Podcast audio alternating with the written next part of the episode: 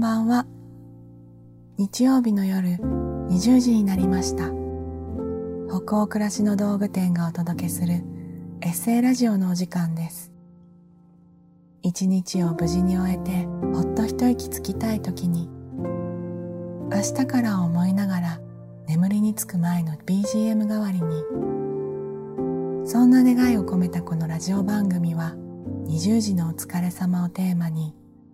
当店のメールマガジンで配信してきた様々な書き手の皆さんによるエッセイを声でお届けするものです。さて今夜お読みするエッセイの書き手は文筆家甲斐みのりさんです。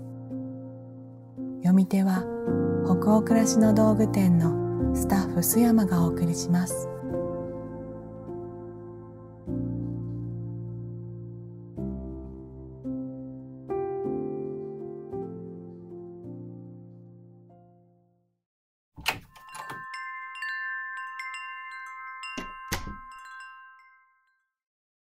たり前をとっておきに変えるスイッチ。甲斐みのり。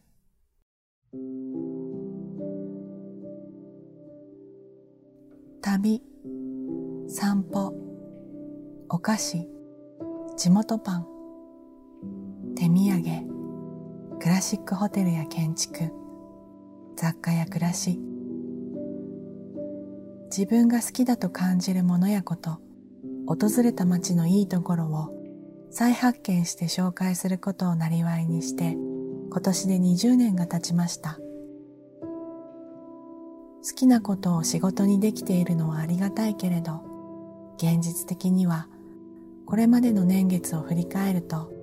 苦い思いや失敗だらけ。あの時は辛かったなぁと胸が痛むような出来事を数えたらきりがありません。ある時期までの私はネガティブでコンプレックスの塊。自分自身を育む以前に誰かのことを羨ましがってばかりいました。そんな私が物書きの道を選んだのは人はいくつになっても好きという気持ちに救われ眩しく輝く憧れという存在が前に進むための道しるべになると思い出せる本を作りたいという気持ちから自信がなくて悲観的で社交性も社会性もなかった20年前の私がもっと知りたいもっとめでたいと見つけた光が街に出て出会うお菓子やパンや喫茶店やクラシック建築や雑貨部屋に持ち帰った本やレコードや暮らしの道具だったのです。日頃本に込めているのは京都ではここに行くべきとかお土産はこれを買うべきなどという正解ではなく人それぞれ自分が抱いた価値観を貫く楽しさ。私はこんな風にこんなものにときめきましたという一例です。どの土地を旅してもどんな暮らしを重ねてもいい。ちょっと気持ちを切り替えるだけで旅や暮らしの中にささやかなときめきや楽しさを見出すことができるし当たり前の毎日を豊かに感じられるという気持ちのありよう。仕事を始めた当初の私は様々なことが思うようにいかず常にイライラ。生活は不規則で徹夜も日常的。食事の時間も内容も適当。友人に会えば愚痴ばかりこぼしていました。そんな様子を見かねた友人が少しでも変化につながればと提案してくれたのが意識的に毎日のルーティーンを持ちそれを趣味の一つとして楽しむこと。慌ただしくも淡々と過ぎる日々の暮らしに苛立ちを感じている私のようなタイプこそそこから抜け出せるきっかけがそこら中に転がってるというのです。そうしてまず始めたのが目覚めてすぐに台所でお湯を沸かす習慣。実際にはそれまでも朝一番毎日のようにお湯を沸かしていたけれど大抵は無意識にむしろ気だるい行為としてコンロのつまみを回していました。ところがこれは自分にとって大事な日課なのだと意識した途端朝の目覚めが少しずつ軽やかに。シュンシュンとケトルが立てる音を聞きながらお茶か紅茶かコーヒーか今朝は何を飲もうと考える間穏やかでいられることに喜びを感じたり意識一つで少し前まで苦だったことがいとも簡単に楽しみに変わるとは。その後意識的にきっかけを見つけては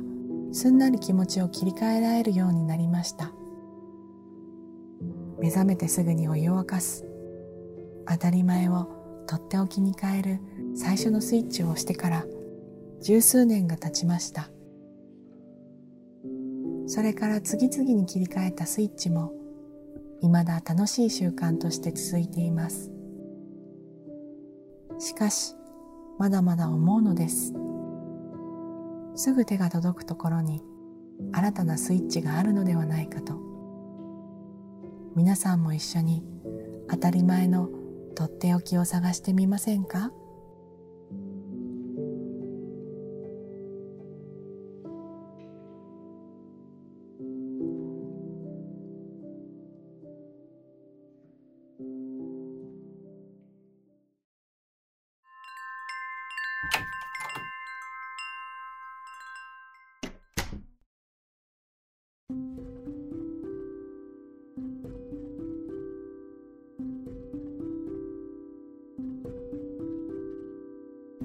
今夜のエッセイいかがでしたでしょうか？気持ちがほどけたり明日から始まる一週間のささやかな糧となったら嬉しいです。このエッセイラジオはすでにご好評いただいている人気ラジオチャポンと行こうと同じように北欧暮らしの道具店のサイトやアプリに加えポッドキャストや Spotify、YouTube でも配信をしています。また今夜お届けしたエッセイはテキストでもお楽しみいただけます。北欧暮らしの道具店のサイトやアプリでエッセイラジオと検索してみてくださいね。エッセイを声だけでなく文章で読むことで2度お楽しみいただけますよ。同じ記事の後半にあるフォームからご感想もお待ちしております。それでは今夜も最後までお付き合いいただきありがとうございました。次回はどなたが書いたどんなエッセイをお読みしましょうか。どうぞ楽しみにしていてください。今週も一週間お疲れ様でした明日からもきっといい日になりますようにおやすみなさい。